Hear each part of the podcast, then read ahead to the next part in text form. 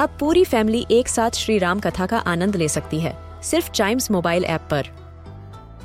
जानिए श्री राम के बचपन से लेकर दशानन वध तक का सफ़र। सरल रामायण, घर के सभी सदस्यों के लिए। आज ही डाउनलोड करें चाइम्स मोबाइल ऐप एप्पल या गूगल प्ले स्टोर से.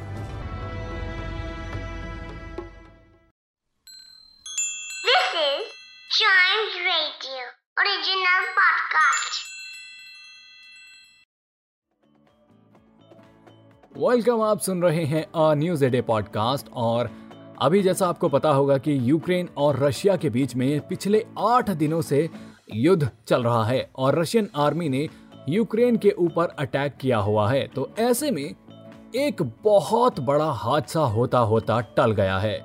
दरअसल रशियन आर्मी पिछले कुछ दिनों से यूक्रेन के ऊपर बॉम्बिंग कर रही है। तो ऐसे में आज जब रशिया ने यूक्रेन के ऊपर बॉम्बिंग की तो एक बॉम्ब यूक्रेन के न्यूक्लियर पावर प्लांट के ऊपर जा गिरा, जिसकी वजह से वहाँ पर आग लग गई। जी हाँ जेपोरिजिया पावर प्लांट के ऊपर रशियन आर्मी का एक बॉम्ब जा गिरा, जिसके चलते वहाँ पर आग लग गई। ऐसे में पूरे न्यूक्लियर पावर प्लांट के ऊपर आग लगने का खतरा बन गया। हालाँकि उसे बाद में जो है कंट्रोल कर लिया गया और आग बुझा दी गई।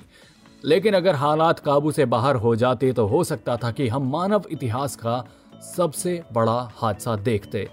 और ऐसा कहा जा रहा है कि अगर जिपोरिजिया न्यूक्लियर पावर प्लांट में कोई हादसा होता तो वो चर्नोबिल से भी बड़ा हादसा होता, जो कि अब तक का मानव इतिहास का सबसे बड़ा नुकसान है, जिसमें पूरा का पूरा एक शहर तबाह हो गया था।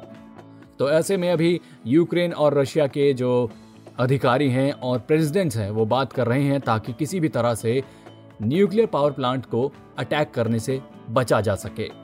वेल फ़िलहाल उम्मीद है यही है कि जल्दी से ये जो वॉर है, ये खत्म हो और ज़्यादा नुकसान इंसानों को ना उठाना पड़े। ऑल राइट तो ये था आज का अ न्यूज़ डे पॉडकास्ट उम्मीद करता हूँ कि आपको पसंद आया होगा। ऐसी ही खबरों के लिए बने रहिएगा हमारे साथ। And yes please do like share and subscribe to a news a day